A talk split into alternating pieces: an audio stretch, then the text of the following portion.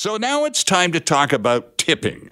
David Lefebvre is with us. Mr. Lefebvre is a vice president with Restaurants Canada, joining us from across the river from Ottawa in Gatineau, Quebec, to talk about tipping as uh, well a Canadian thing who may, which may have seen its time. Mr. Lefebvre, David, good morning. Thanks for joining us. Good morning. It's a pleasure to have you with us. Tell us a little bit about Restaurants Canada, David, before we zoom in on this situation with tipping that seems to be coming out of Toronto more than anything else. Tell us about your organization first, please. Yes, good. So, so Restaurants Canada is basically the restaurant and food service association uh, in, in, the country, the national association. Uh, close to 32,000 members out of an industry of, of 95,000, you know, pre-COVID uh, establishments. Uh, we basically represent our member both in gov- government affairs and industry affairs, and, and, and, of course through this crisis, you know, trying to trying to make the most of it and trying to to to to fight for uh, both independent restaurant chain and brands uh, in order to make sure the industry can survive. Yeah, I'm looking at the website, David, restaurantscanada.org, and lots of lots of useful information for members navigating COVID-19 updates and resources for food service operators. But you know, there's one little notice here on the front page of your website, David, that caught my eye earlier. A third of Canada's food service workforce is still out of work. What is the likelihood for that sector? of the service industry still out of work, David, to finally return to work, or how many of those are working or were working for restaurants or establishments who are simply not coming back? Yeah, that's a good point. Because you know, survey after survey since the early April, uh, we find we find that about you know ten percent of restaurants say that they're gone forever, and and, and there's not there's another 15 to 20 percent that that is just not sure where it's going to go, especially because of the social distancing, the operations at reduced capacity, and, mm-hmm. and other kind of problems. And I and I think the last third of the workforce that's not come back to work, uh, you know, since the start of the crisis, it will depend what goes on during the fall and the winter. You know, once you don't have the patios anymore because because it's going to be too cold. Uh, once government starts to recede some of the help and the wage subsidy because because it's going to have been in place for a long time, and those kind of successive challenge will make a difference uh, in terms of to know how many workers are going back to the workforce. Uh, but there's definitely qu- quite a bunch of jobs that will will be gone forever. Yeah, you mentioned patios, and I'm glad you did because as a as an interim step in, in terms of the timing of it all, uh, and here in British Columbia, David, we have been, been in phase three now for uh, mm-hmm. close to close to two months, and most of the cities, the big cities of Vancouver and Surrey and the surrounding municipalities, are being very good at fast tracking the applications for patios from restaurants and and breweries and bars. They've been really working hard to give these establishments any kind of break uh, that they can. They're not bogging them down in red tape and making them wait for weeks. So, with 50% capacity and the patio. Some restaurants are now actually not going to, I would hesitate to say realizing a profit, David, but coming mm-hmm. close to breaking even is an accomplishment these days. And with the addition of the patio, that seems to be more possible for more restaurants. But it is indeed, as you mentioned, a temporary situation. It's going to get cold, not right away. Here we are in another 30 degree day here in Vancouver. And I know it's hot as crazy in Ontario and Quebec Today, too. But eventually, you're right, patios aren't going to be at play anymore. So, what's going to happen then, do you think? No, you're right, and it's something Restaurants Canada has worked very hard, both with provincial and municipal authorities, uh, of course, including British Columbia, to try to have patios extension, you know, approved faster. And, and though Vancouver and the Lower Mainland arguably have, have you know, more a, a nicer climate that, that a lot of other places in the country. You know, winter is going to cut up to you like it's going to cut to to everybody, and and and that's going to be a reduction of capacity. Right. So what we hope, we hope that the that the sanitary conditions will be in place for. Um, you know, opening at a greater capacity for the inside dining room once the patios uh, you know, had to close or be significantly reduced, though we're not sure the timing is going to work, right? It's going to be dependent on a lot of factors. Sure. And definitely what we've been saying since the start, like the worst thing for the restaurants industry would be a second wave that would require more closing in the fall. Mm-hmm. And we've seen that in several examples in the United States, haven't we, David? But there it's different because they didn't manage the first wave very well. So the second wave seems to have been more inevitable. At least here in Canada, we're doing, I think, a little more effective job of flattening that curve and keeping it relatively flat, even though, of course, uh, over the summertime as more people get out and uh, circulate. There are more more uh, breaking of some of those rules and more identification of of uh, cases of COVID. However, on a, on a scale comparison between Canada and the United States, we're still in much better shape, but we still don't know what the fall will bring, do we? Really? No, no, no, we don't. But but I think comparison with the U.S. in this case is is a good point to make like like I would say I would say that even though winter is going to be you know fall and winter is going to be more severe in in New York, Connecticut, and Massachusetts than than Florida and Texas. Sure. Uh, there, there's an argument to be made to be even more confident for restaurants in the northeast eastern states than the southern states because of the the way the way that the pandemic was dealt with and because of the way the first the, the first wave was dealt with.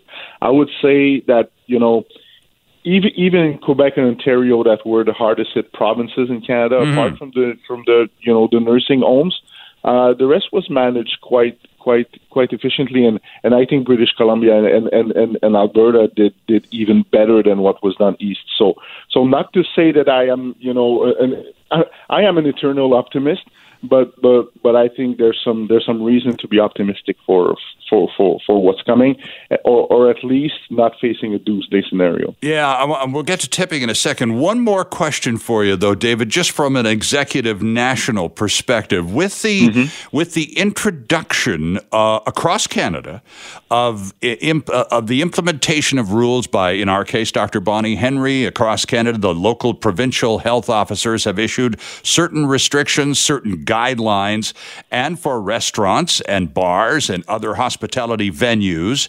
Those um, uh, rules and the new regulations have included uh, the installation of uh, plexiglass barriers, the reduction and removal of some tables and chairs, and so on. And these are restaurants who, of course, were closed for a number of months to begin with. Uh, maybe some of them were able to stay open for takeout and that sort of thing. But now uh, after having been closed for a while, uh, to in order to reopen, they've had to invest even more money that they don't have to buy all of these plexiglass barriers and refit or retrofit their establishments to comply with the regulations. What are your members telling you, David, about the the costs? That in, associated with this these new rules and regulations and complying and how that's how that's um, hurting their bottom line, if indeed it is. I suspect it probably is. Yes, definitely it is, and I think I, I think this is you know in terms of these costs, uh, especially the retrofitting cost and the plexiglass and those kind of things. Yeah, mo- most probably. Uh, it the hardest, you know, independent, uh, full service restaurants because these are the one with the boots and the chairs and you know that are welcoming a lot of people in the sure. dining room uh, probably impacted quite a little bit less some some quick service restaurants and those that were doing more takeout and delivery already be, be, before the crisis. and it is a significant impact, especially when you add that. On top of that, you need to pay for the protective equipment, the masks and the visors and those kind of things that right. your employees have. and you also need to pay to train the employees to the new measures. So I would say it was kind of a triple whammy of new cost. Mm-hmm. And uh, you know, at a time where you don't have enough customers to be able to, uh, you know, do the same money and have the same revenue. So this is why this is why we work with government, both federal and provincial, to have some medium long term support. The wage subsidy has come in handy. Unfortunately, not so much help in terms of rent. Uh, but but we're still working those files with with government. And also everything that can promote consumer confidence, whether it's on a health perspective or also uh, you know, making sure that people go back to restaurants and feel safe.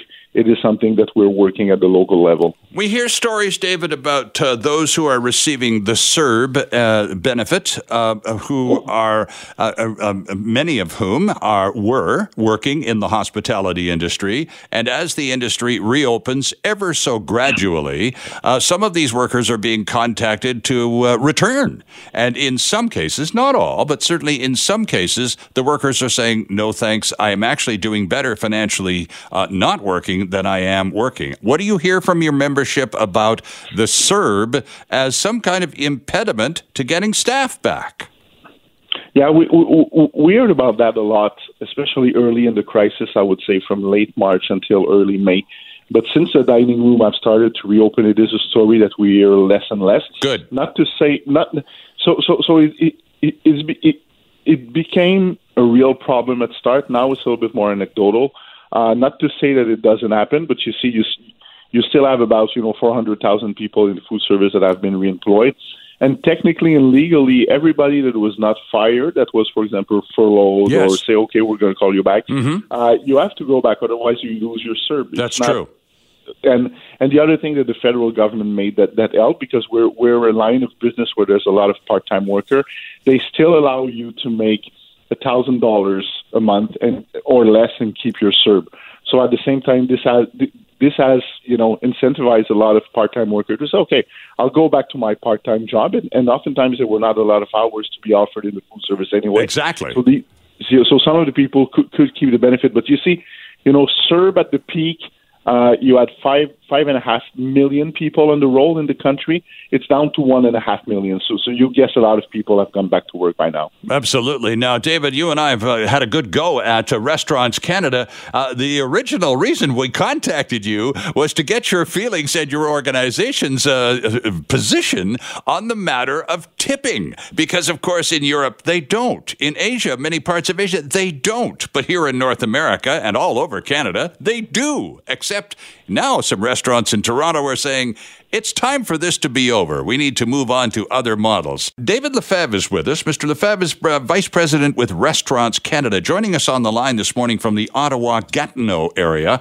We had a great chat about uh, the state of the industry in Canada. But, David, the, the main reason we got you on the program this morning, uh, aside from a national update on the status of our hospitality industry, is to take a look at this, uh, this notion that's being introduced by a few restaurants in Toronto of taking away tipping, increasing prices. Uh, in one case, one restaurant called 10 is adding an automatic 18% surcharge to bills. Uh, another restaurant, Burdocks, is just raising prices. Uh, Burdock says it's a predictable living wage for our servers and kitchen staff during these unpredictable times that we're after, thus the change in policy. But this is juxtaposed, David, by a story out of New York City uh, where just a few days ago, the Union Square Hospitality Group announced that it would be reintroducing tipping after having eliminated it five years ago, saying it was a great idea in theory, it didn't work so well in practice. So, why aren't the Toronto and Ontario restaurants contemplating removing tipping, taking a look to the south at their examples, their neighbors in New York City going, well, they tried it, they let it go for five years, and they've abandoned it because, in their experience, it didn't work? What do you think, David? Well, I, I think it's an important topic, and there's two main points to it.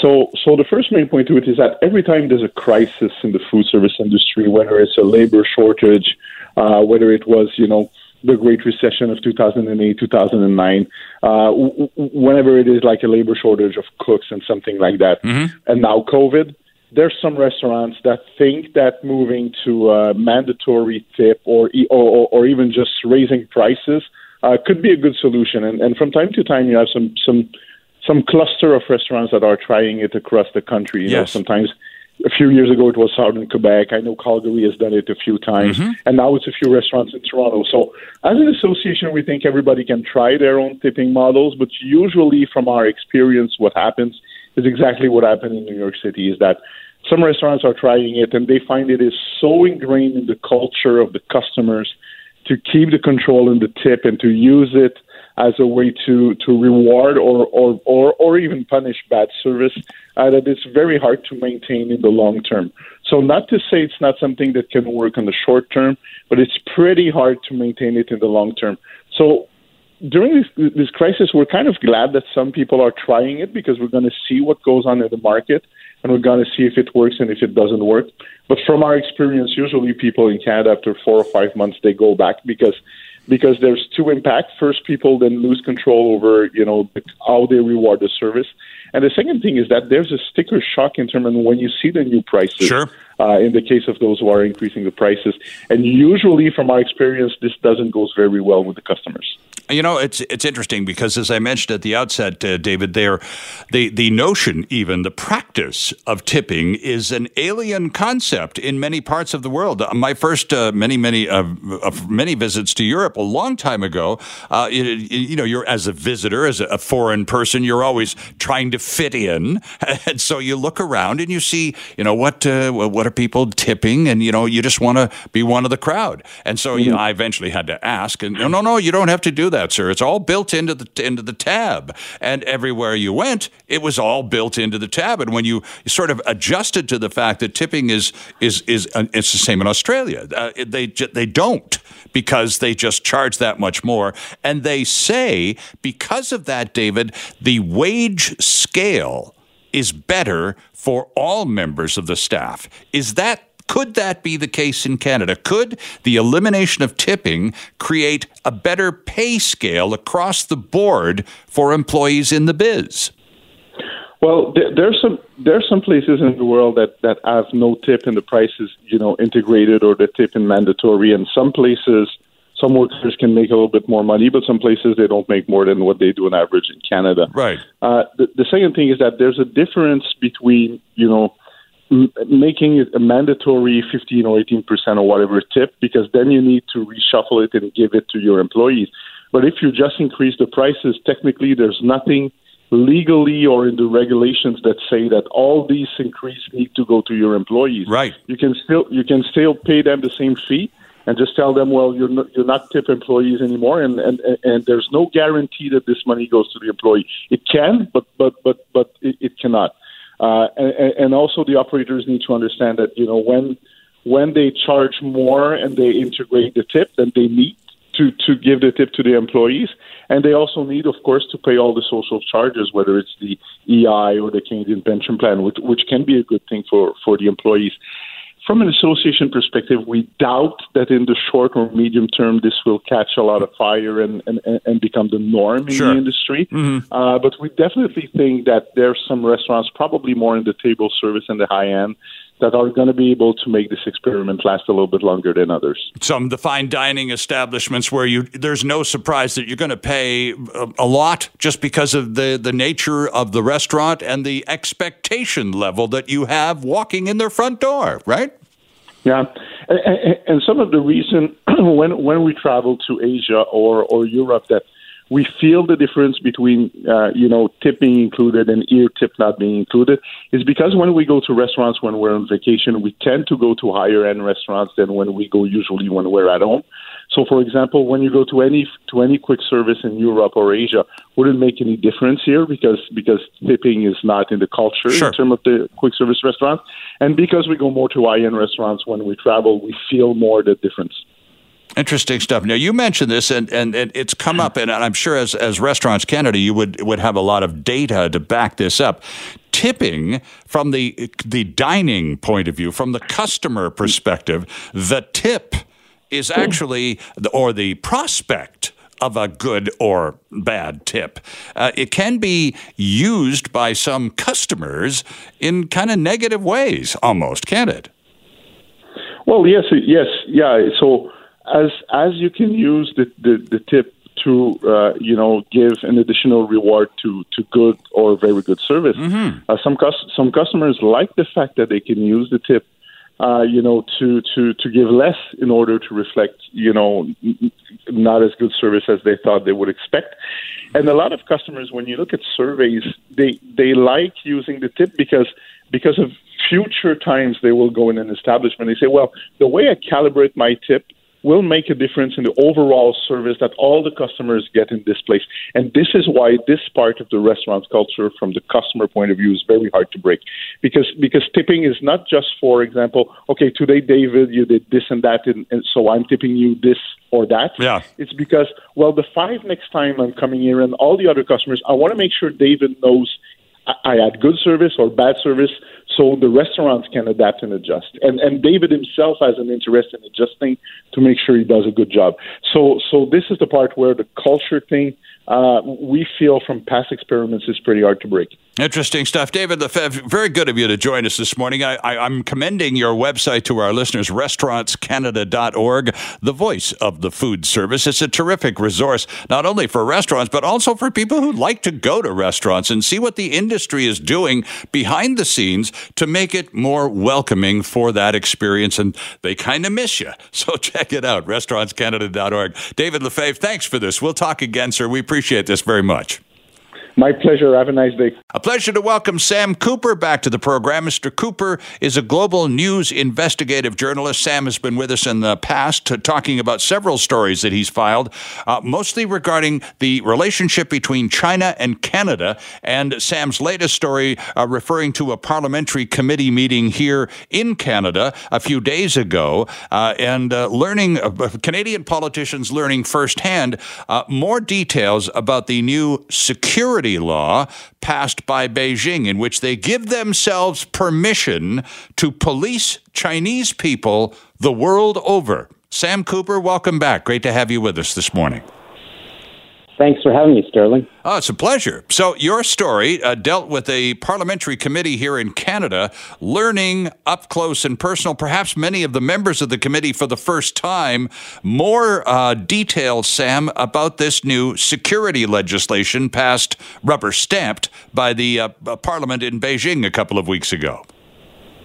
That's right. We're, we're learning about really the, the stunning reach, power, uh, really the, the, the draconian nature of this law.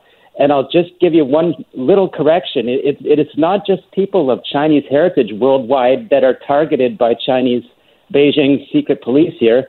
It's essentially uh, any citizen in the world, uh, any citizen of any country, any race. And how it, we learned that in the hearing because a conservative MP asked Samuel Chu, who is an American citizen, a Hong Kong, uh, you know, an advocate for democracy. He comes from a, a Christian faith. Mr. Chu uh, in Los Angeles woke up in August 1st to realize he had been charged under this new national security law. He's an American citizen. Right. Uh, the the the nature of the charges they they say that he uh, by advocating for uh, you know uh, a rollback or or sanctions in Hong Kong because this law has really wiped out any other due process he has been charged for uh, encouraging uh, succession or colluding with foreign powers.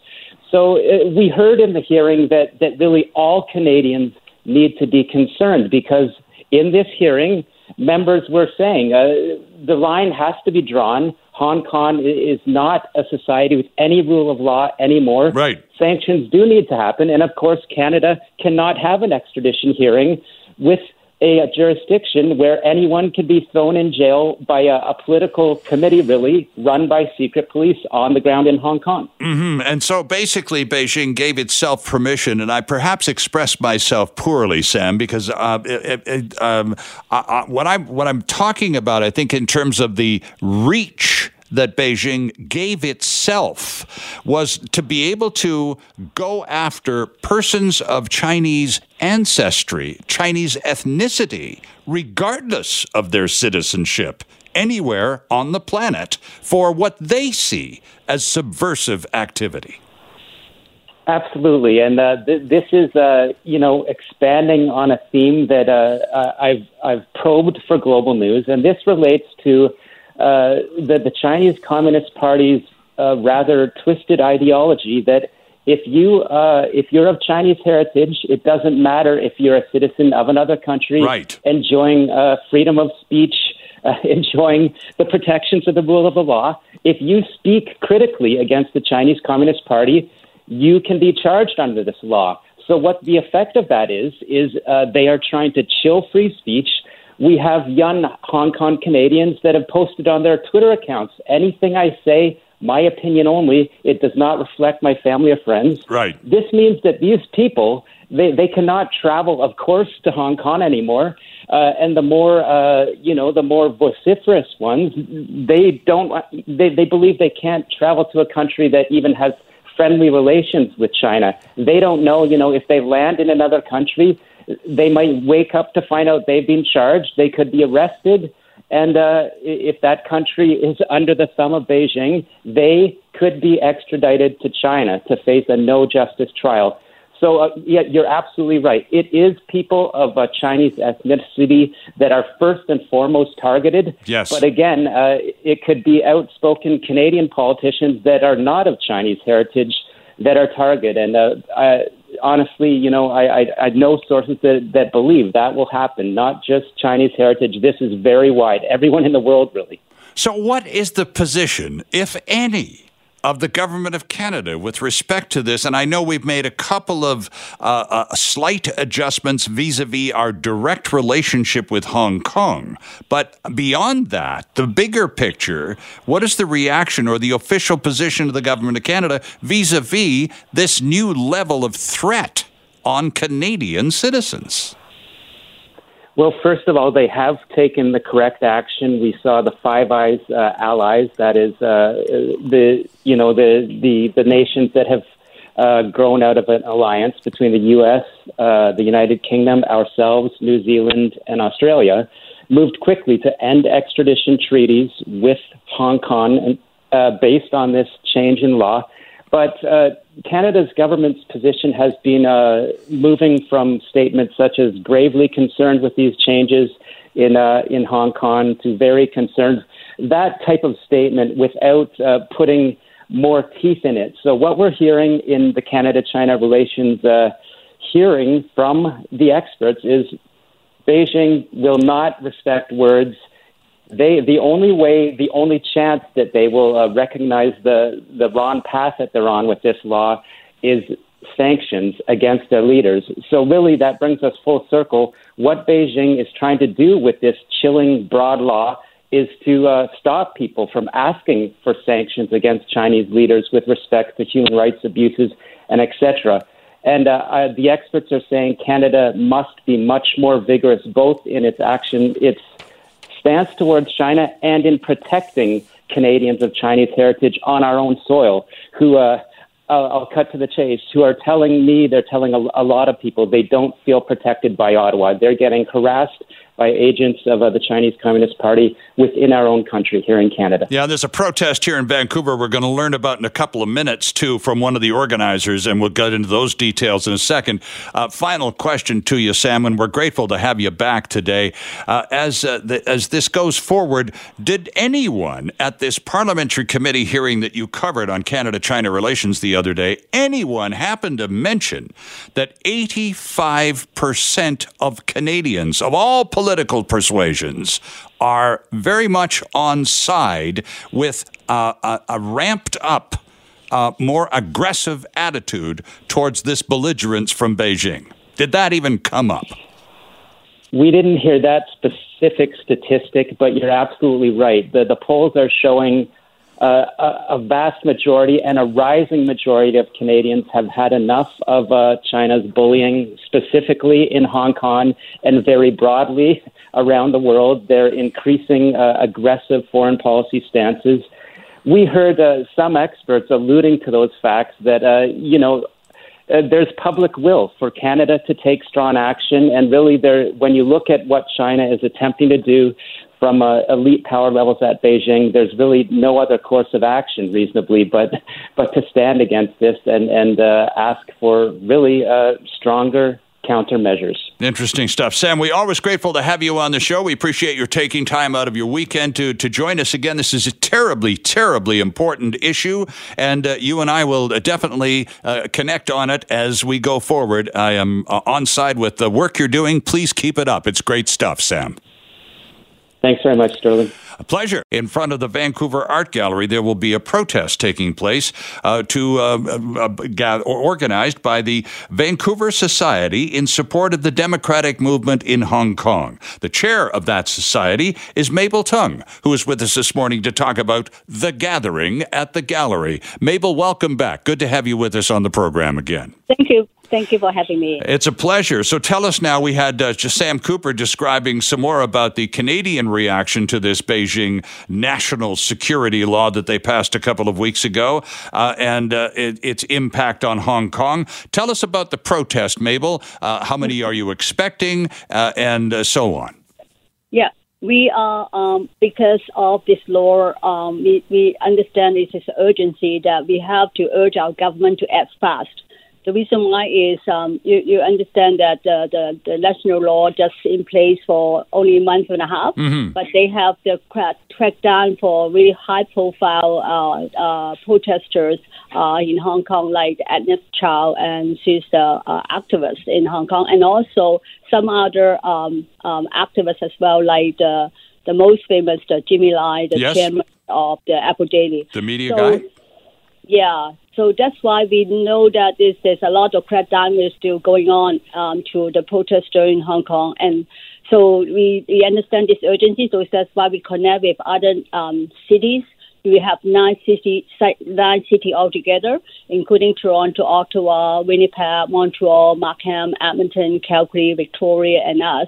So we have this um, across Canada Valley to urge our government to act fast to um, create, uh, offer a safe harbor program um, for uh, to, and also expedite some process to grant the protection and permanent residency status for the Hong Kongers and also international students and expatriate workers who are uh, at risk of political prosecution under this law. Right. So so that's why we, we have this rally, and also we also issue a statement to urge the government to act fast for uh, Magnitsky Act uh, 2 to, um, to sanction the Chinese and Hong Kong officials uh, who undermined Hong Kong autonomy and also involved with uh, human rights violation. Mabel, so you mentioned sorry, you mentioned nine Canadian cities, including Vancouver. Is the yeah. idea to have the protest occurring simultaneously at all nine cities? Are we all on the same day? Because right. This, um, which uh, cities have their own time. So mostly in the afternoon. So we uh, uh, we have it at four o'clock this afternoon at the Art Gallery at Love Plaza. Um, so we expecting. Um, okay, so wait a second. I'm so I'm mistaken here uh, by uh, thinking that you were going to be gathering at the art gallery this morning. It is this afternoon. Is that correct? This afternoon. Yeah, that's this, right. This afternoon at four o'clock. Okay, so my information is incorrect, and I'm glad to have you with us because it only lasted a matter of seconds on the airwaves, and you've straightened it all out. I was uh, for some reason I thought it was going to start at eight fifteen this morning, perhaps to line up with Toronto and some of the other protests but you're going this afternoon at four o'clock at the Vancouver Art Gallery. Yeah, exactly. Mabel, yeah. are you concerned? We just had this conversation with Sam Cooper a few moments ago about Chinese Canadians and this yeah. new law that sees Beijing uh, giving itself authority to um, uh, to deal with anyone who they uh, deem to be subversive anywhere on the planet, regardless of their citizenship. You understand this? Are you concerned yeah. personally? I'm not concerned. The reason why is I'm a Canadian. I've been in this uh, beautiful land for over 40 years. So I'm protected by our Charter of Rights in Canada. But I do concern some people. They are not really Canadian, and they are, um, you know, um, they still saying something against the Chinese government. So those people will be uh, a big concern, no matter where you are. So, ex- example like Samuel Chu, probably um, someone mentioned it already. Samuel Chu is one of um, um, American in yes. America, yeah, for 25 years, and um, and he is one of the wanted from the Hong Kong government for for uh, for speaking the, out. They, yeah, for speaking out, and also you know they said um, he's inciting secession and, and collusion with foreign force to endanger national security but he is the one that only lobby his own government for to change some policy for uh, for the for Hong Kongers. So I don't understand why they can issue something for the foreigners. So you know, if you say something in the radio, you you should be uh, be careful when you uh, transit to, to Hong Kong to other country or you know, and also to other country with the uh, extradition uh, treaty with China. What do you see? What do you hear from uh, uh, organizations opposed to the te- the uh, the new law around the world? For example, uh, Chinese expat communities in Europe and other parts of Asia. Are there protests also going on there as well as across Canada today? Um, the the other, you mean the other organization? Yes. Um, the other organization um, to, working with us. Yes, I'm just wondering in terms of uh, the kind of reaction that we're seeing across Canada from Chinese Canadians, is this being replicated by uh, Chinese expats in other parts of the world? It, yes, yes, they do. Every Friday, um, uh, across Europe, they already have a campaign of um, Stand with Hong Kong, um, and and also uh, in uh, we I, we have a connection with other uh, uh, countries as well. We have almost like 14 countries they working together. Um, probably not exactly this week, but they have um, something going on um, for the last few weeks. But it is a global organization. So four o'clock this afternoon. Where do people go to learn more about it? Are you on Twitter? What's your what's your your, your social media focal point? So we have Facebook, and also we have our website vssdm.org people can go into our website and look at all the details. Four o'clock this afternoon at the Vancouver Art Gallery. Mabel Tung, thank you for uh, returning to the program. We'll see you thank on you. TV tonight. It's an uneasy time to be named Karen. There's no shortage of online videos of Karens, a slang term for angry, privileged white women verbally abusing people in racist ways or throwing tantrums about mask wearing. There are numerous articles highlighting this behavior lots of commenting about uh, the behavior online and in the press. But really, what on earth is going on here? Stress and COVID 19, those are two pretty predictable factors, but there's got to be more to it than that. Alejandra Proaño is with us. She is a clinical psychotherapist and owner of Healing Anger here in Vancouver. Uh, it's uh, a pleasure to say good morning to you, Alejandra. Thank you for joining us today. Good morning. Thanks for having me today. Well, it's a pleasure. So, talk to us about the Karen syndrome and and where it started and why it's uh, why it's gathered such rapid momentum. Hmm. Well, this is um, it's really interesting because um, it looks like for me as an anger management specialist, I usually explain what happens in the physiology of anger, mm-hmm. where we are all equals. It doesn't matter if you're doing it or if you're feeling that extreme anger for the wrong reasons or the right reasons. Physiologically, it operates in the exact same way for all of us. However, in this Karen's experience, there's way more than that. Um, and there is um, there might be trauma, um, but there also there needs to have a conversation about racism needs to take place, right? So there's all these elements that are playing um, underneath of what we are seeing as a negative expression of anger. Mm-hmm, mm-hmm. And, I, and, I, wasn't being flippant, by the way, Alejandra, when, when I said two, uh, two major contributing factors to these behaviors have to be stress and COVID 19. That's not an excuse by any means, but it is, I think, recognition of the fact that all of us are uh, dealing with additional layers of stress as a result of the complete change in so many of our lives uh, over the past few months. That contributes to stress levels in, in individuals, doesn't it? Oh, absolutely. Um, there has been this kind of lock in where we are not able to do our usual activities and this just puts people in real contact with their emotions and in contact with um, their closest relationships and everything that has not been resolved in the past seems to show up. Mm-hmm.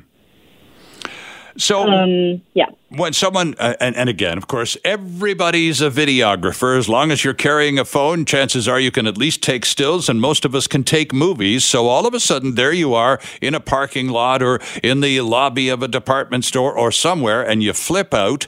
And of course that's that's not enough. Somebody records it. It's on Facebook or some other platform and it's viral within minutes. And there you are now having first of all lost it uh, in very public way suddenly having that expand beyond the moment in, in, in an almost very frightening way.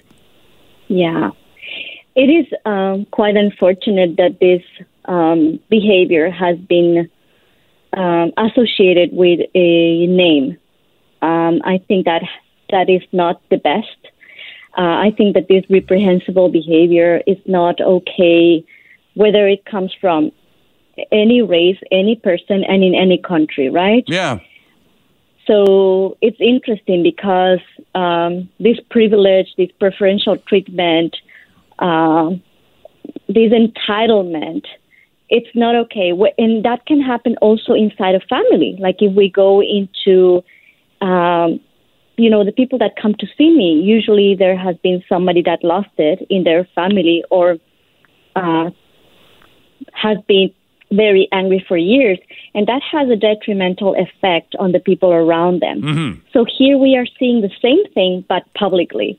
Exactly. And so, of course, the trauma uh, kicks in, right? There might be this moment where in your head you're not connecting to who is this other person. In the moment where anger is very, very intense, our prefrontal cortex is not working well, and all your prejudices are going to uh, think that that other person that's in front of you is the radical other. Mm-hmm. And I mean other with capital O, where this other is all your fears. Um, and it's everything that you're afraid of. It's, it's, it's everything that's making the world go wrong. and, and so we act uh, from a survival mode. So it's not rational at all. Yeah, and I'm with you, by the way, on, on the notion of, of, of, the unfortunate nature of the name. I happen to live next door to a woman named Karen. She's been my next door neighbor, Alejandra, for 10 years. She's a perfectly lovely woman, and I've never seen her lose it once or misbehave or any of that kind of stuff. Where did the name come from? Do you even know that? Mm, well, I think it's something that they just made online and uh, yeah uh, i don't even know where that comes from. I i do not um, i do not research these things very much. People that come my way are just angry and want to Sure. make a better response out of this. And it has nothing to do with the name or the race or even the gender I quite agree. But uh, what about the notoriety factor? Is that, uh, I mean, it, it, it's, a, it's a negative consequence. As I mentioned, you know, if you happen to be somewhere in public and uh, you kind of lose it, somebody's going to take a picture of, somebody's going to film that event, and then it's going to go online, and everybody's going to see you're that person who lost it in that department store or whatever. Now, some people actually seem to thrive on that sort of notoriety. Most people want to disappear and then just go away, but some people, for whatever reason, seem to thrive on that. Is that a motivator? Hmm. It's interesting because there seems to um, people want to shame these people. People want to stop these people from having this behavior, right? And and sometimes if somebody starts um, video uh, recording your actions uh, in that moment, it's just going to make it worse. It's like telling a person that's angry that, "Hey, you're angry." It's just going to make things worse. And on the other side, there's this indignation um, of people observing these these attitudes, which is a very kind of particular anger, which is related to a moral emotion, because we feel like, oh, this is not right, or this is not just, or this is dishonorable. And we need to make it stop. So there's all all these aspects also of all these social movements that are going on right now, trying to uh, show uh, that there is uh, racism and that there is entitlement from white people, and sometimes um, it it's not going in the right direction. And I do believe that whenever things like that have happened to me, I mean, I'm I'm I'm Hispanic, and I have been a migrant, and so whenever that happens to me, I have asked myself, okay, what's going on for this other person? Oh well, that person might have some ideas about my race or about my gender because I'm a woman, right? right? There's all these prejudices, um, but it's am I going to uh, respond in a violent way to the other person? No. Am I going to stand up and maybe very firmly move back and then maybe talk about it? Perhaps yes. So it's about what do we do with that situation?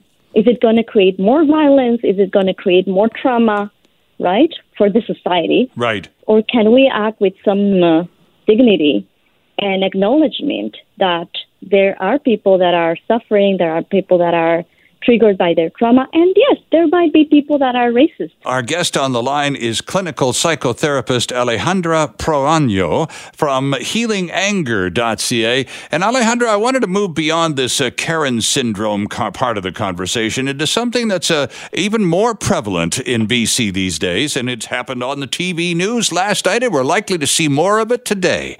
And that's large groups or larger than recommended groups of young people gathering gathering out of frustration and anger and generating even more anger in the rest of the population. This is a kind of a ripple effect that's not going to end well. So here you have competing angers on a, a beautiful Saturday night at English Bay in downtown Vancouver. And that's, there's a lot of anger out there and a lot of people just going, oh, please, can we not just hang out and relax?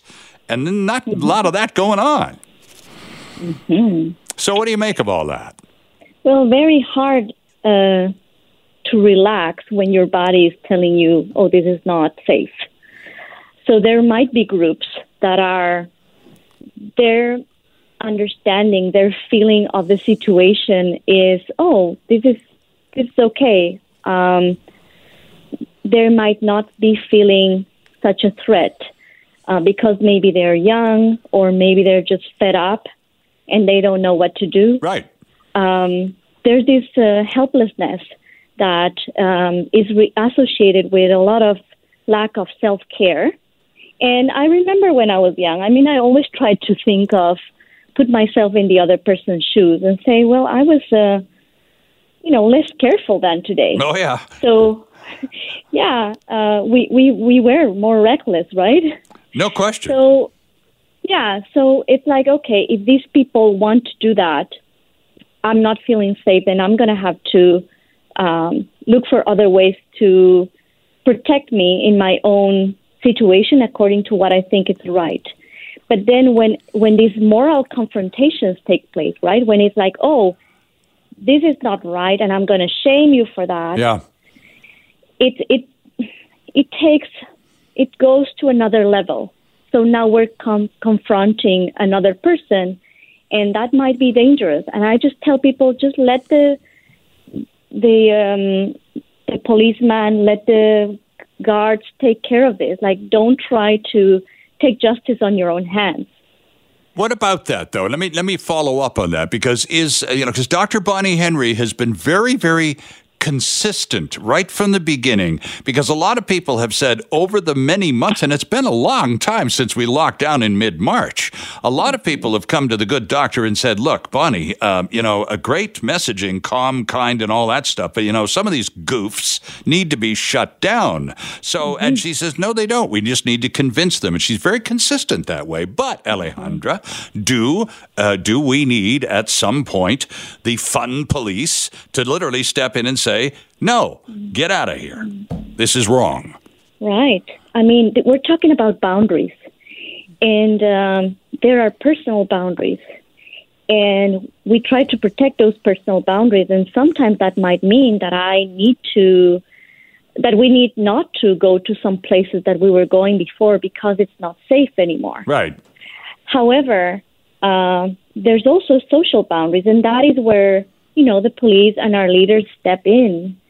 And whenever um, whenever we step uh, out of the boundaries that are safe for everybody else, there needs to be some sort of uh, stepping in from from the government and from the people that are supposed to guide us into keeping safe, keeping everybody safe. So there's room in, I, there's room in this equation in this conversation then for law enforcement at certain points to intervene and go enough already.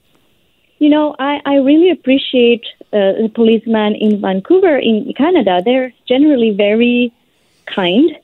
They're generally open to coming and ask you to, you know, uh, very respectfully to, you know, take care of yourself. And right. I think that needs to happen right now.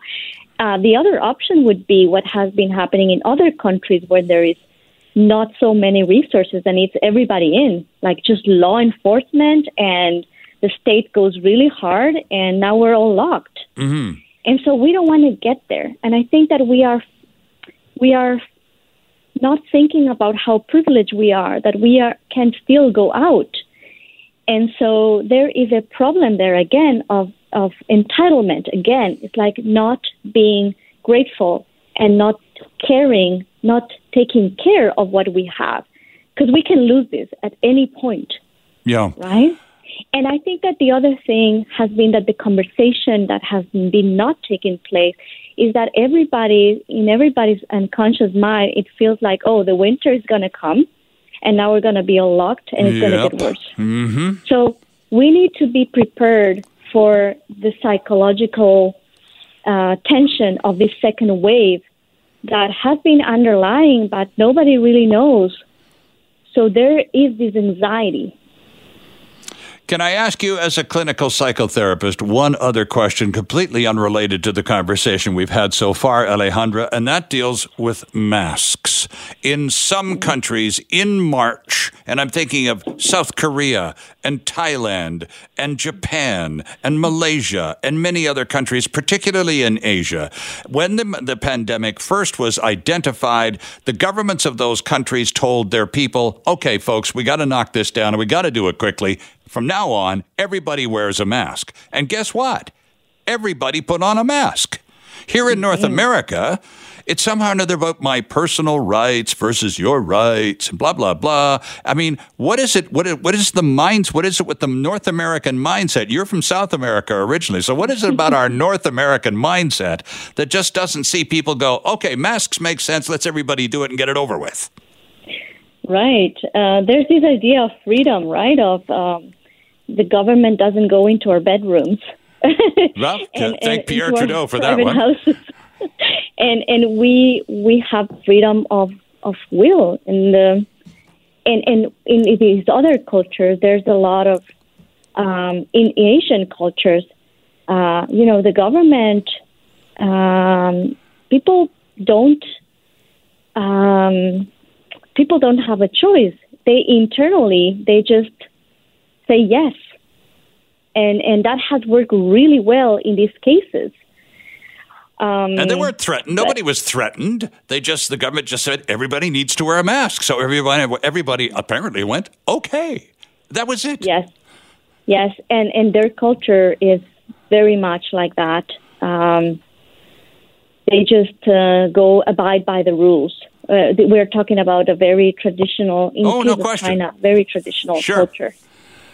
So the, the North American mindset is completely, it's just that different. Yeah, here people do appreciate having their own mindset, and that's cool. Um, but in these cases, it's it hasn't been working really well, huh? No. Yeah, I mean, and we we only can do what we can. So, for example, for me in my practice, I I told all of my therapists that they couldn't be seeing people, and people were upset at me. Some of my clients were like, "Okay, well, I'm not seeing you then." I'm like, "Okay," mm-hmm. and then they came around it, right? But it's it's natural that we have a resistance for change. Okay. And and and then we step into oh, okay, actually boundaries are safe and we need those boundaries to feel safe. And I hope boundaries are not a bad thing necessarily. There you go. And that's what I was hoping I'd get to with this. I have to leave it there. Wonderful to speak to you, Alejandra. A very, a very uh, interesting conversation. Alejandra Proaño, clinical psychotherapist. You can find a lot more about her and connect with her, should you feel the need, at healinganger.ca. Thanks, Alejandra. We'll talk again. Thanks, Sterling. Bye. Our next guest is a marine biologist in the Deep Sea Ecology Program with Canada's Department of Fisheries and Oceans. It's a pleasure to welcome Cherisse Du Preez to the program to talk about climate change in the oceans. Cherise, good morning and welcome.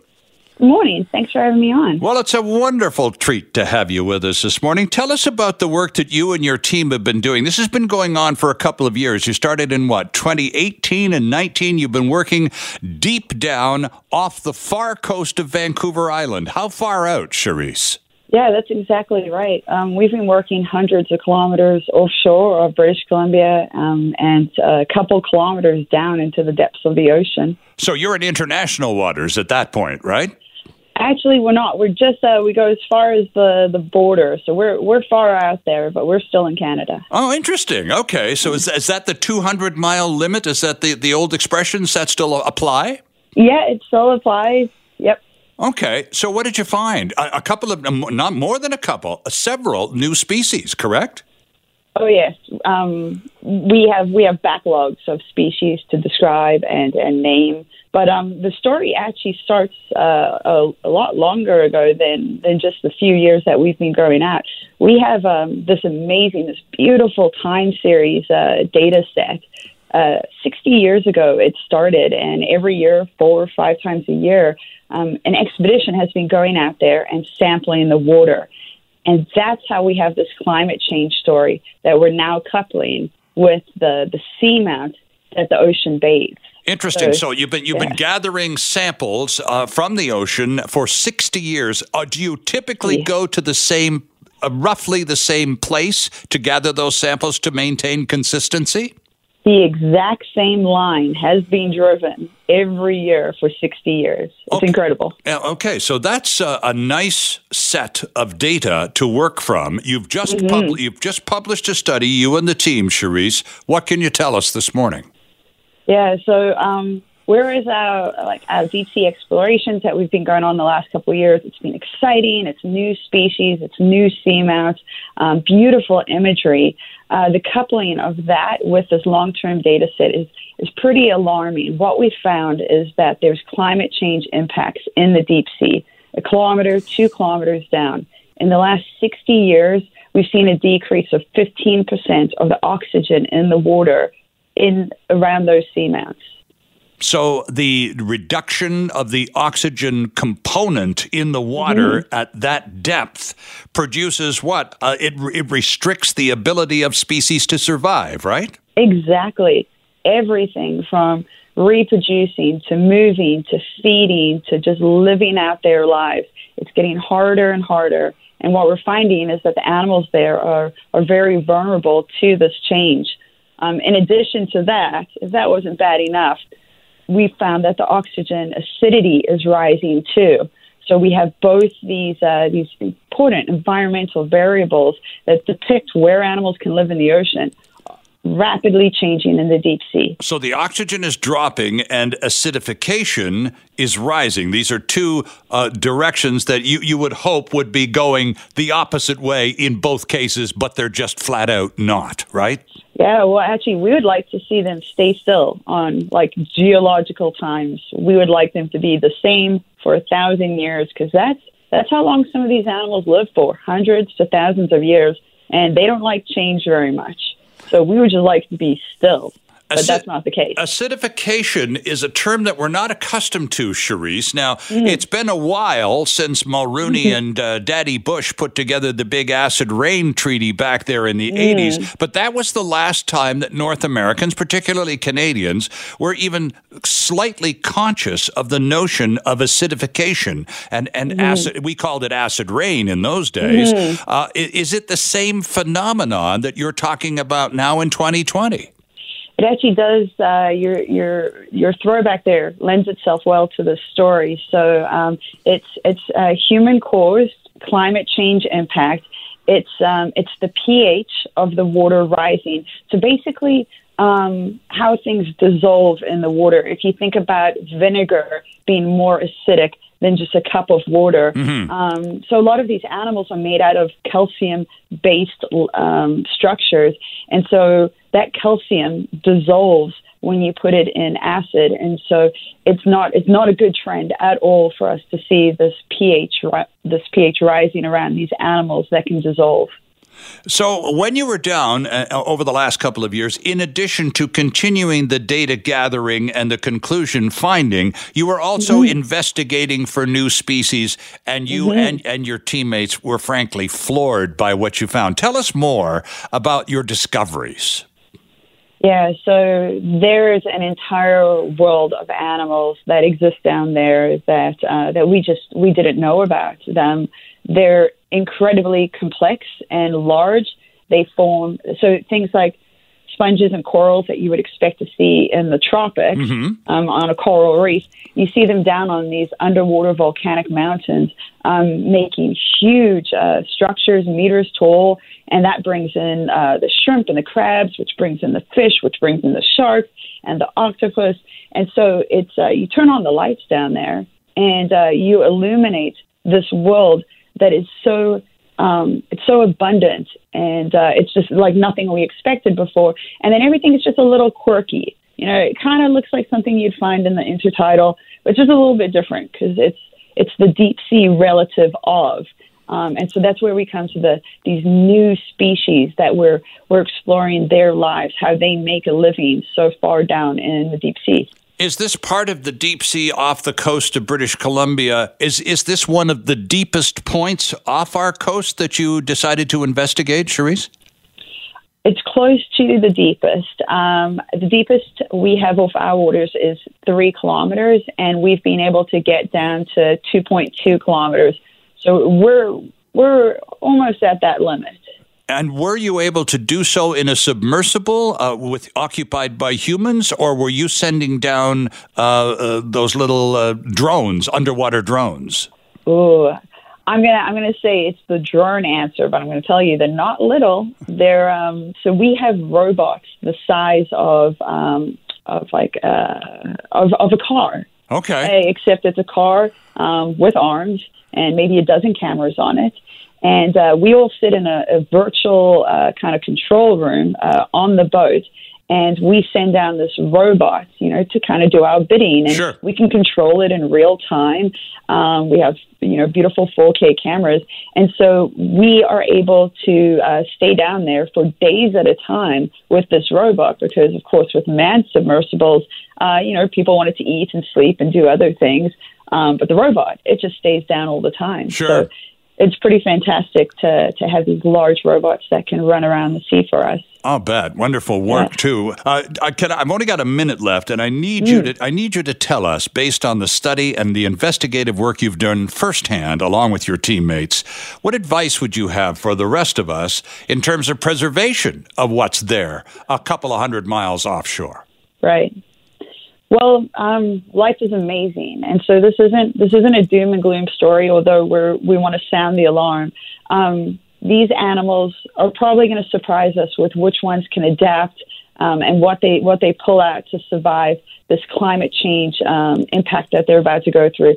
So what we can do is mitigate any kind of direct human impacts that we're allowing to happen in the ocean. So when you hear about bottom contact fishing, when you hear about the proposal for deep sea mining, you have to think about how these animals are already going through something that we can no longer control. So the least we can do is step back, buffer the situation, and give them a fighting chance. Cherisse Du Preez, thank you very much for being with us this morning. Keep up the good work, and we'll talk again. Thanks. It was my pleasure. Indeed. A marine biologist with, this, with the uh, Department of Fisheries and Oceans. There's Cherisse Du Preez this morning. Interesting work. Fantastic work, too. Our next guest wrote a column for the National Post a couple of days ago that caught Andrew and my eye immediately. The title or the headline of the column Threats to Trudeau and his cabinet up 30%. Someone is going to get killed. The, the story was written by freelance reporter Justin Ling, who joins us on the line this morning from Montreal. Justin, good morning and welcome. Hey, good morning. It's good to have you with us. Uh, this notion of uh, threat level increasing, uh, is this recent, Justin? You've done a lot of homework on this file, and I know you got back and you, you began the column with a reminder of a, a of a British uh, female politician back several years ago who was murdered, uh, and then you move more, more to, uh, closer to the contemporary times. How long has have you noticed, or have has anyone noticed the escalation of the threat level? So, unfortunately, we don't have a whole bunch of data from the RCMP. They've only really given me for the last, you know, two years. I can tell you that in 2019, there was about 100 threats to Trudeau and his cabinet this so far this year in the first half of this year it's 130 so it's a 30% increase like okay. i said. Um, but you know going further back i've talked to some people who worked in public safety under the harper government and they say point blank it was never this bad. They had to deal with threats particularly radicalized individuals who were um, you know who had pledged allegiance to the islamic state or al qaeda. Certainly they were probably the most predominant threat under the harper years you know going back um, you know, 2008 to 2011 or so. Okay. 2015 rather. Um, but you know, what we're seeing right now is this huge increase, both from right wing extremism, some conspiracy movements, a continued presence of a threat by the uh, the Islamic State and other allied groups, um, and it's it's and a handful of other kind of disparate groups, uh, you know, from from regionalized uh, areas around the world. Um, and what it's kind of combining to is the perfect storm of all of these variant threats um, that are all, um, I think, really intensely targeting this government. This government is also, um, you know, quite unpopular in parts of the country. It is a very diverse cabinet, as Trudeau loves to remind us. Um, you know, the female members of cabinet are getting an enormous, uh, an insane amount of threats. Um, there was racialized members of this cabinet. Ahmed Hussen, for example, gets lynching threats constantly. Mm-hmm. Um, you know, you have Harjit Singh Sajjan, um, you know, who has faced unique threats both from Hindu and Sikh nationalists um, as well as folks looking to do harm to the defense minister. So you're you're facing this this really uh, dangerous moment where it seems like the threats are kind of coming from all sides. Um, and you know, politics as a whole has just gotten you know toxic to the level yeah. that it is leading people to do to to enact violence and to, to plan attacks. And you know, you mentioned Jo Cox off the top. You know, she was the first British parliamentarian to be killed since the Troubles in the in the early nineties. Yeah. There was uh, a murder of a center right politician in Germany just about two years ago. It was the first far right, uh, you know, assassination in Germany going back to World War II. Um, you know, the, the, the shooting attack on Republican congressmen at a baseball game three years ago mm-hmm. was one of the most you know massive acts of political violence against elected representatives in America in, in decades. So, you know, there is definitely a feeling, and everyone has more or less confirmed this to me, that things are getting worse. The threats are mounting, and it really is a matter of time, unless we do something about it, that someone, uh, an MP, a senator, a cabinet minister, who knows, someone's going to end up dead. Uh, that's what basically everyone has told me, and, and they're very worried about it. Well, let's talk a little bit about the uh, the other side of that equation, which is the degree to which these individuals, these are public servants, these are elected representatives, however popular they may not be in one part of the country, they were certainly popular enough in another part of the country to get themselves elected to parliament. So once elected, Justin, what's the protocol? Who's in charge of their safety? That's a great question. So, um, technically, the RCMP Protective Service it has a mandate to protect every federal judge, every Supreme Court justice, every senator, MP, cabinet minister, the prime minister, every foreign visiting dignitary, uh, every head of state who comes into Canada for an official trip. The RCMP is responsible for providing security or coordinating other agencies to provide security. Right, like um, the, like the Secret Service when the President of the United States comes to town, that kind of thing. That's more the under, that's the understanding yeah. that Canadians have. We somehow or another completely trust the RCMP to be in charge of all of this. But yeah. as as reading your column a couple of days ago, uh, they're not really in charge of much, are they? No, they're not. You know, if you see the Prime Minister sometimes, especially on the campaign trail, you'll see this kind of flanks of, of RCMP officers around him. sure. him that's what we kind of picture when we think of the RCMP Protective Service. But the reality is ministers don't get that level of protection. More often than not, 95% of the time, they do not have dedicated security at all. You know, one minister recounted to me how they once left Ottawa, they got in their car, drove or took a taxi to the airport, got on their flight alone, landed at the airport alone, hailed their cab alone, you know, took it home. You know, and, and more and more often than not, that's fine. But what I've been hearing is that ministers will get very targeted, very specific, very serious threats. Things like, I know where you live, I'm going to come kill you. You know, you can't get more direct than that. Mm-hmm. Um, and have asked for a bodyguard or a driver or some level of security, maybe an unmarked car to sit outside their home. Uh, and the RCMP has consistently said no. You know, consistently, repeatedly. I've seen the emails of those requests. The RCMP says no. In many cases, the RCMP's response is, we won't provide you additional, we don't have the resources to provide you additional security. If you have a problem, call local police. And if you're really worried about your security, dial 911. You know, that is the advice they're giving to cabinet ministers, cabinet ministers who have had death threats spray painted on their garage, you know, cabinet ministers who have had stalkers, cabinet ministers who, you know, who are the target of, you know, organized terror groups or hate groups. Yeah. Um, and, and it's just not enough. It's just not good enough. So you report these uh, belligerent threats and actions to the Mounties, and they tell you we can't do much, but if it really escalates, call 911. Yeah, that's Wow. basically it. Holy And, cow. and they're supposed to be providing protective services. Well, we you know, just- they're supposed to be, yeah. I suppose, Justin, what's most boggling about all of this is we've just watched several boatloads of money being doled out the front door by the prime minister and his government over the past few months dealing with the pandemic. Yeah. We are now hundreds of billions of dollars in new debt.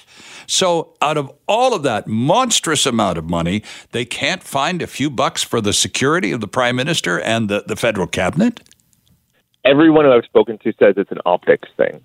Uh, in the same way, the prime minister can't find money to to to re you know to retrofit or, or kind of rebuild 24 Sussex, which is you know our you know a government of Canada property. It's a taxpayer owned property Yes. that the prime minister lives in and welcomes foreign dignitaries and so on. He won't even spend the money to to fix it up properly because it, it, is just politically toxic. If you can't find the money to rebuild the, you know the prime minister's official residence because you're too worried of the optics, then of course you're not going to spend money getting more you know bodyguards for them because you know I think rightfully uh, you know rightly the liberal government assumes that if they do that the Toronto Sun and the you know the Calgary Her- Herald and so on will go nuts about it. The the opposition parties will go you know ballistic. Uh, you know, trying to paint them as you know elitist, out of touch, afraid of the public, and that's what will happen. And unfortunately, that's something they're going to have to just own and deal with because this is the safety of their own, you know, their own cabinet, their own members of parliament. So and it's not just liberal politicians. This is really important. It's not just liberal politicians who are facing these threats. Conservatives are getting them too. It is equally likely that a conservative politician is, is the one who's going to get killed unless we do something. Well- you know, like I mentioned the, the shooting of the Republican congressman. Yes. It's not outside the realm of possibility that a left wing agitator is the one to pull the trigger.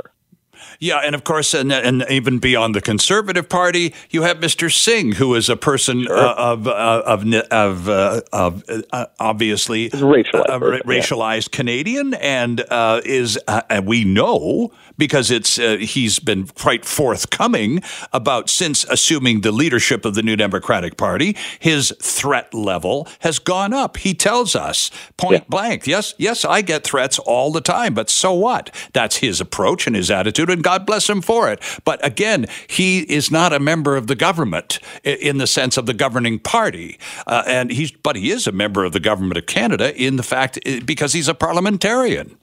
Yeah, yeah, that's right. And, and and you know these threats are facing all parliamentarians, and we need to be serious about the threats facing all of them. And that does not mean, um, you know, getting eight bodyguards to you know form a buffer between the politician and the public. It doesn't mean harassing people who say mean things about them online. Right. You know, I spoke with a, a liberal MP from Nova Scotia named Lenore Zann, Aha. and she says she says, listen.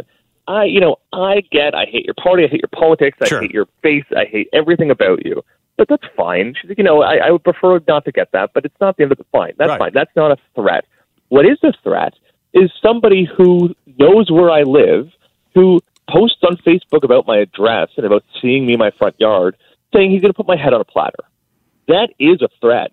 And you know, when she reported that to police, the police went to visit him and said, "Don't worry about it." She, they came back to her and said, "Don't worry about it. He's a slight man. He won't do you any harm. You'll be fine." You know, politicians are legitimately feeling concerned because the level of vitriol out there has hit a point where people are doing crazy things. On July 2nd, a guy drove his truck through the front gates of Rideau Hall, Yes. allegedly with a plan to do harm to the prime minister Mhm. and his family. He had four weapons, including a banned semi-automatic rifle with 400 rounds of ammunition in it. Um, you know that is serious. You know, it looks like he was an adherent to a crazy conspiracy theory called QAnon. There are there's another guy in Ottawa right now who's been making threats against um, the industry minister, Catherine McKenna, um, who's also a believer in QAnon. You know, these people are out there. There's many of them, and they're very inspired and motivated to act. And if we don't do something about it, you know, and, and really the most easiest thing to do here is just to get that layer of security, to get that layer of investigation, to get the police active on this, to get the RCMP serious about this. That is the, the bare minimum we can do, but we're not even doing that. It's time the Prime Minister step up. It's time he spent the money. Time he takes the political hit, if that's what it comes to, to keep his own cabinet safe, to keep members of parliament safe, and, and, and to make sure that someone doesn't get killed. Joined from Montreal by freelance journalist Justin Ling, who's written uh, recently in the National Post about threat levels to politicians and cabinet members, politicians of all stripes, as it turns out, Justin, not only members of the governing party, but members of the opposition parties as well, subject to these uh, threats, and the threat level uh, is rising. And I wonder, just, and I'm not looking for excuses. I'm looking for factors, Justin, and I'm wondering. You mentioned QAnon, for example. Yeah. Uh, I'm wondering how much the divisive, fiery politics of of the United States is seeping across the border and encouraging copycats. Listen, I think there's some truth to that. I think it's undeniable. QAnon started in the U.S. as basically a defense of Donald Trump. Um, you know, there are obviously a number of white supremacist and neo-Nazi movements, you know, got started in the States and so on. But, you know, I, I almost feel like pointing to the U.S. and saying it's sort of filtering down here ignores the agency that we all play in helping create these movements here. You know, we have the rebel media, Ezra Levant's website that frequently makes up obscene and sometimes racist and anti-Semitic lies about various politicians, including conservative politicians. I should underscore.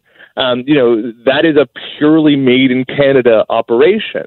You know, uh, Andrew Scheer. You know, I think there are conservatives who are facing threats. Yes, but Andrew Scheer has ratcheted up the rhetoric around this government to a point that I think is getting irresponsible, and I think he's been doing it for the last couple of years. And I think some of the people, some of the anger, some of the sort of the you know the the detached and deranged anger we're, we're seeing from some people is egged on in part by the conservative party's own messaging. The liberal party isn't helping either. You know, in many respects, the liberal party has demonized conservatives.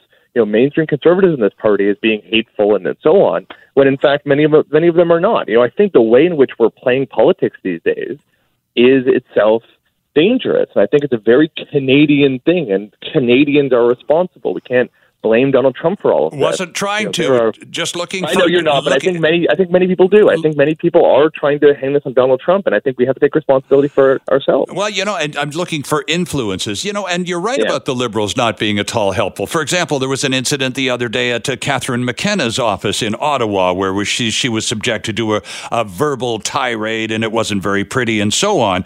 But, you know, during her time as environment minister, McKenna was not very helpful at all. People who didn't agree with her, she didn't have any time for and used the language of the Holocaust to call them deniers. That's right up there with Hillary Clinton's deplorables. It's incendiary and not in the least bit helpful. So again, Yeah, it's it's a two truth to that, it's a two way street, Justin. But For sure, I think there's some truth to that. You know, I think there is levels of culpability, right? You know, I think when Andrew Scheer or Catherine McKenna, you know, use overheated rhetoric, that's bad. But you know, they're not directly responsible. You know, way down the line is the rebel who's outright calling, you know, people in government traitors and, and so on and so forth. So I think you know, it's not like everyone's equally responsible No, and guilty no, but here. I think we all all have a, a role adds to play. For sure. And actually, you know, you mentioned Catherine McKenna. I think it's a really good point to just focus on for a second because, um, you know, that video, a video kind of went viral in the last couple of days of this man um, you know, opening the door of a constituency office and kind of yelling obscenities Yeah. at her Yeah. at her staffer. Many people said, "Oh well, you know, boo hoo, Catherine McKenna. He's being mean to you. He said some nasty words, but he's not threatening you." Right. The Ottawa police are now investigating that man, um, you know, potentially for harassment or, or incitement of some sort. Um, and people sort of said, "Oh, you know, this is typical. People are overblowing these threats." Well, you know, that is not right. You know, the guy who is in this video has a long history for the last several months. He arrived in Ottawa from Calgary, showed up, started, uh, you know, harassing CBC journalists on the street, started yelling, um, you know, rather insane things outside the Prime Minister's office, and actually uploaded several or, or posted several tweets, um, you know, that uh, actually expressed solidarity with Corey Hurren, the man who's alleged to have threatened the Prime Minister's life, Right. and repeatedly tweeted photos of shotguns saying that's the solution for liberalism, a good shotgun. You know, this guy is uttering threats, and when we try to wave all this away and say, "Oh, he's just he's just angry and upset, and rightfully so," we're we're feeding into the problem here. Right. We're we're trying to deny, you know, we're trying to turn this into a political issue when it should not be. It is really irresponsible. Um, you know, and I, I'm not saying any main, mainstream politician is doing this, but I think you're seeing this this tendency by a lot of people to say, "Oh, you know, these politicians are just whiny. They just they just don't like criticism. Mm-hmm. They're overblowing these things." But in fact, like you know, you you have to kind of take their word for it. I've seen some of the hate these people get. It's it's enough to drive you crazy Yeah. you know, you have to have some sort of empathy. You know, these are, these are still people. These are people who went into public service. You might disagree with them. You might not like them, but they, for more often than not, they've done it for the right reasons, and they don't deserve this nonsense. I was just going You to know, say they is- don't deserve to yeah. die because they have a No. commitment to a certain set of ideals. So uh, back to your original point and, and the one that you made in the column as well. Essentially, Justin, this boils down to the other Justin up there in, uh, in Ottawa uh, assuming more of a leadership role and actually doing something uh, Yeah. real about protecting s- uh, public officials. Yeah, you know, there's, there's politicians out there who have had to pay out of their own pocket Yes. to put new locks on their doors, new security systems at home because they're terrified. There's politicians who have had to pay for private security to drive by their home at night just to make sure no one's laying in wait, ready to you know set it on fire or whatever. You know, that is that's horrible that they have to pay for that themselves. You know, this is the government of Canada. This is their employer. It needs to step up. It needs to provide them the security they want and need. It needs to cover those costs where it's necessary. You know, it, it shouldn't fall on these MPs who, yeah, they get a good salary, but they shouldn't have to put in, you know, a, a wildly expensive uh, security system uh, by virtue of just doing their job day to day. You know, yeah. this this is the, the, the prime minister needs to step up and he needs to do something about this. And people have been telling him this for years. It took Corey Hurren's atta- uh, you know alleged attack on Rideau Hall for a bunch of staffers to finally come to me and say, "Listen, we're tired of dealing with this internally. Something needs to change, or one of us is going to die." And again, it's not always just the politicians either. The staff members are are absolutely terrified as well because they're often the front line. Absolutely. You know, the, the barrier between the politician and the person who might want to do them harm. And these people are not getting paid $180,000 a year, I'll tell you that. And they do not uh, need this nonsense. I mean, they, they need a level of protection, a level of safety that this government is not providing. Good point, Justin. Thanks for making it in the paper, and thanks for taking a little extra time to make it even more emphatically with our listeners here in Vancouver. We appreciate it this morning. Thanks a lot. Thanks. Justin Ling in Montreal. It's a pleasure to welcome our next guest to the program. He is a columnist with the Ottawa Citizen who wrote a piece recently uh, entitled The Lights Are On, but Governor General Julie Payette is not home at Rideau Hall. Kelly Egan is on the line from the Ottawa area. Kelly, welcome to the program. Good morning.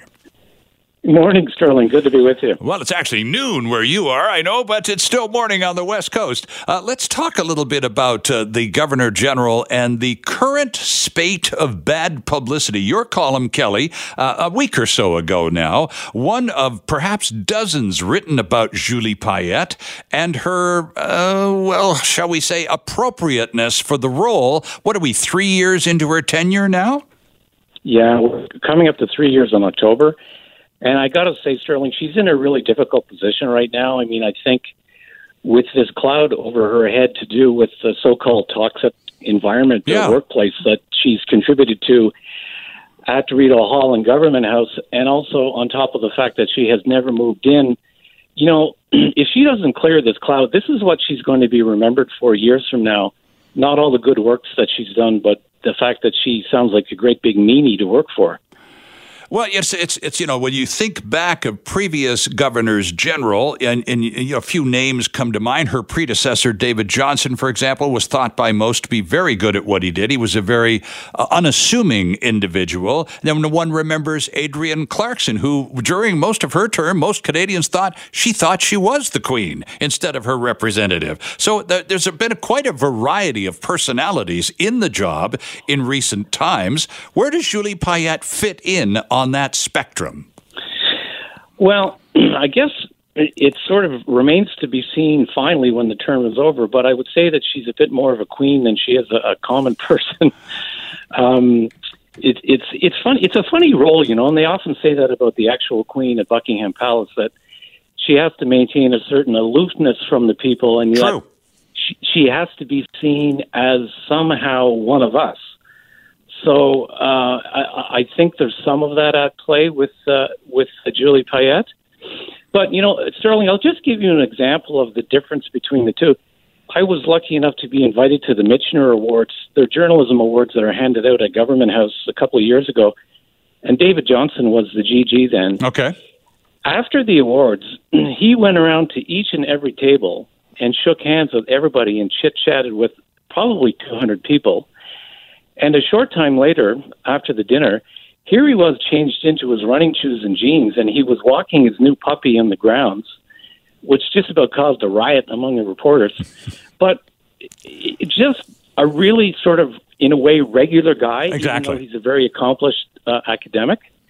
And that, I think the last GG Awards, unless I'm wrong, and I was there, Miss Payette pretty much disappeared uh, right after the ceremony you know, which is okay. Like, not everybody loves the media, sure, and and and I think that's fine.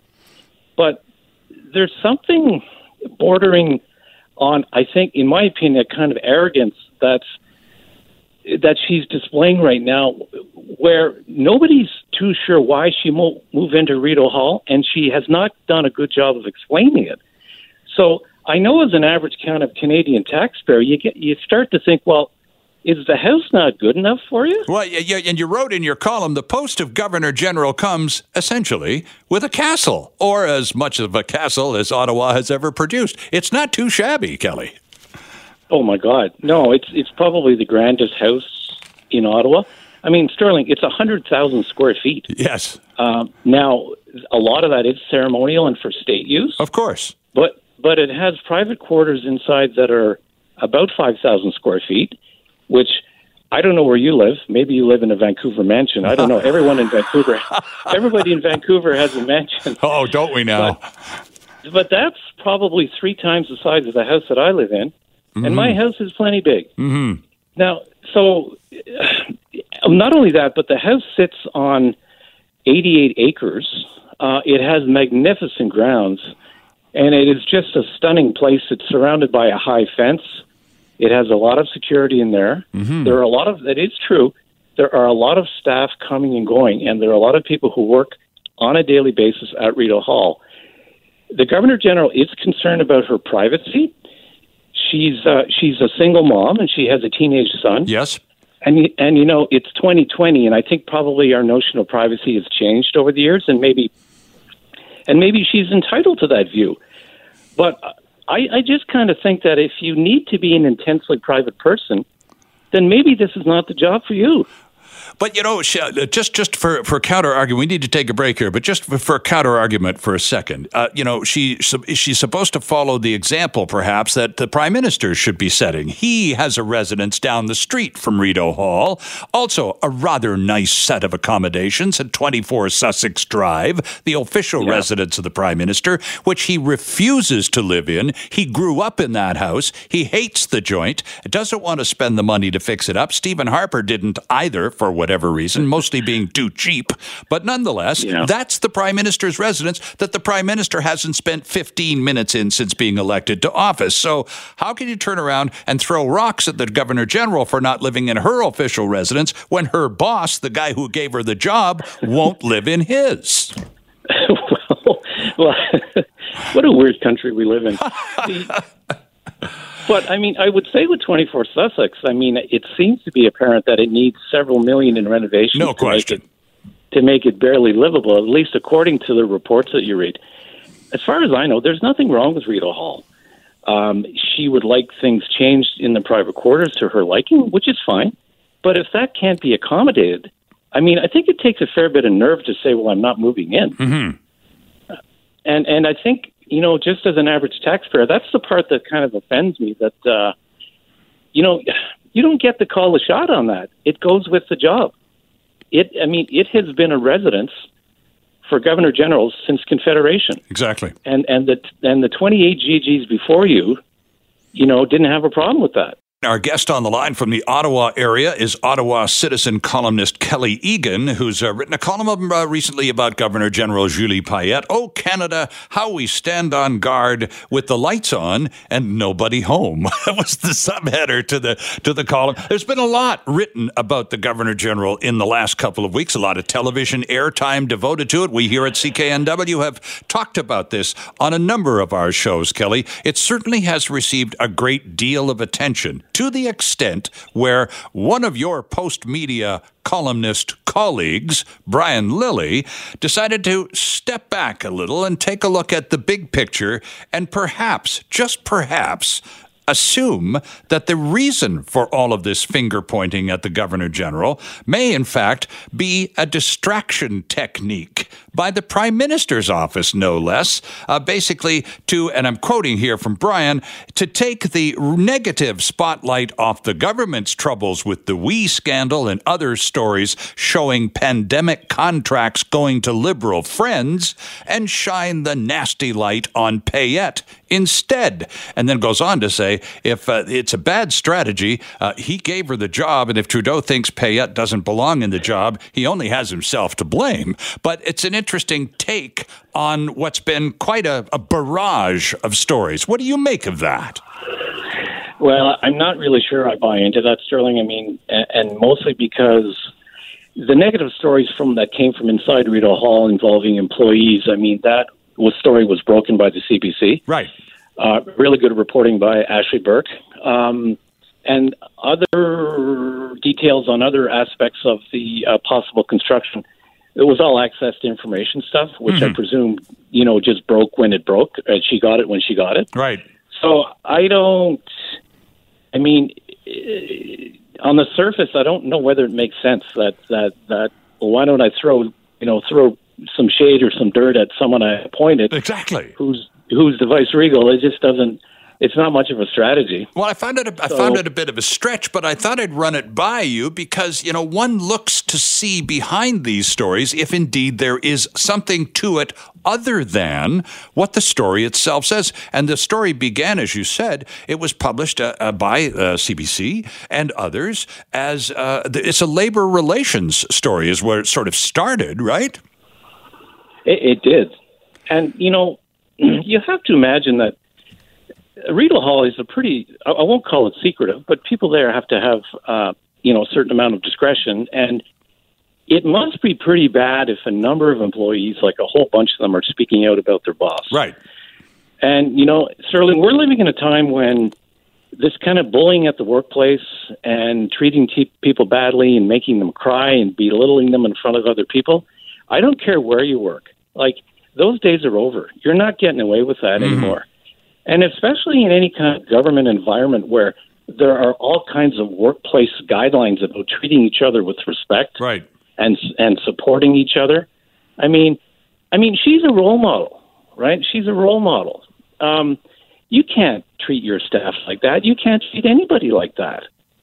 So, um, and now there's this investigation that's been ordered by the Privy Council, and so no doubt we're going to get the results of that at some point. Mm-hmm. So this story's going to have legs, right? She she can't just come out and say, "Oops, I'll try and do better," because there's going to be a report about this, and God knows what it's going to say. Right, but if it does, in fact, point to uh, what many are alleging at this point, Kelly, which is that she, in some way, is personally responsible for some of this uh, toxic management behavior, then uh, there will be some accountability required.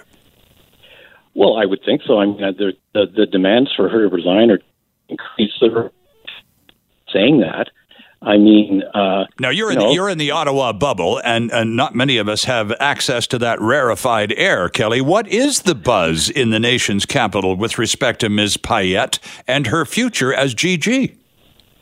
Well, I mean, I think it's up in the air. I mean, I had a lot of email response to that column, and probably ninety percent of it that she needs to go or she needs to straighten, you know, clean up her act. Um, you know, people are being mean and say she should go back to outer space. Uh, there was a letter, I think, to that effect.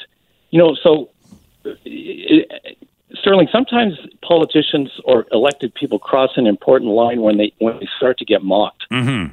and and I'm not sure she's quite there yet but she's pretty close. And it's interesting so, too, Kelly, because you said she's a role model. She was a role model long before she became governor general. She's an astronaut for crying out loud, a woman of tremendous personal accomplishments.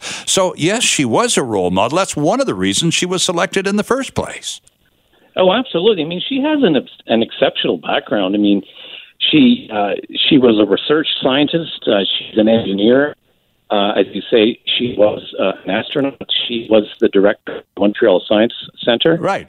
Uh, she's got honorary degrees from all over the place. Mm-hmm. She's an accomplished musician. Um, she's one of these um, kind of classic over overachievers. She she speaks five or six languages, but you know, as you know, and you've met people like this in your life, people like that can be extremely demanding, and maybe expect those who work there to be every bit competent. And maybe the world doesn't work that way. Yeah, you're breaking up a little on the cell phone. Stop moving around, Kelly, for crying out loud. Because I have an important question to ask you, and only a minute and a half for your response. Uh, this okay. the, the the role of governor general is important to our parliamentary government. It is a ceremonial role, and yet it is in our Constitution and from time to time becomes terribly important. So, this diminishment of the role in any way uh, is not good for the country and is fodder for Republicans in the Canadian sense, like me. So, uh, I wonder uh, uh, uh, again about the future. How long can this go on? Well, it's a good question. It, it has opened this can of worms about why do we have a governor general? Absolutely you know, there, I've had lots of email about that, that, that this is more evidence that we don't need the job, that we don't need the monarchy, and we should just, you know, turn the page and get away from it. Um, I think, I don't think this story is going away. I mean, there's a pandemic on right now. Uh, Ms. Payette cannot move into the residence, I don't, I don't think, anytime soon.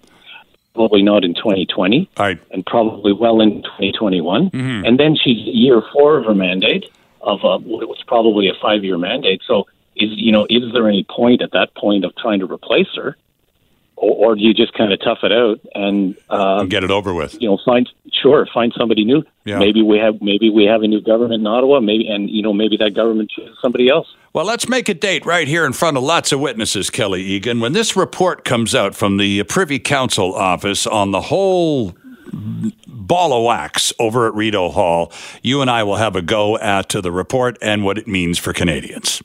Are we good? Oh, I thought I, I, thought you were going to bet me on the Canucks there for a second. Oh no, no, that's a done deal. Kelly, thanks for this. We'll talk again. There's Kelly Egan from the Ottawa Citizen. Hi, it's Shauna, and I might be a bad parent because my kids think french fries are vegetables. Hey, it's Ryan, and I might be a bad parent because I went out for wings when my wife was in the hospital after giving birth. Johnny here. I might be a bad parent because in my house, the tooth fairy gives pocket change. But we're not alone. Len emailed us and said his six year old daughter's Tarzan moment going from love seat to lazy boy by curtains made him more proud than any dance recital. and Andy left his two year old at the rink. All right, guys, I'm sure we're not alone. Like Andy's kid.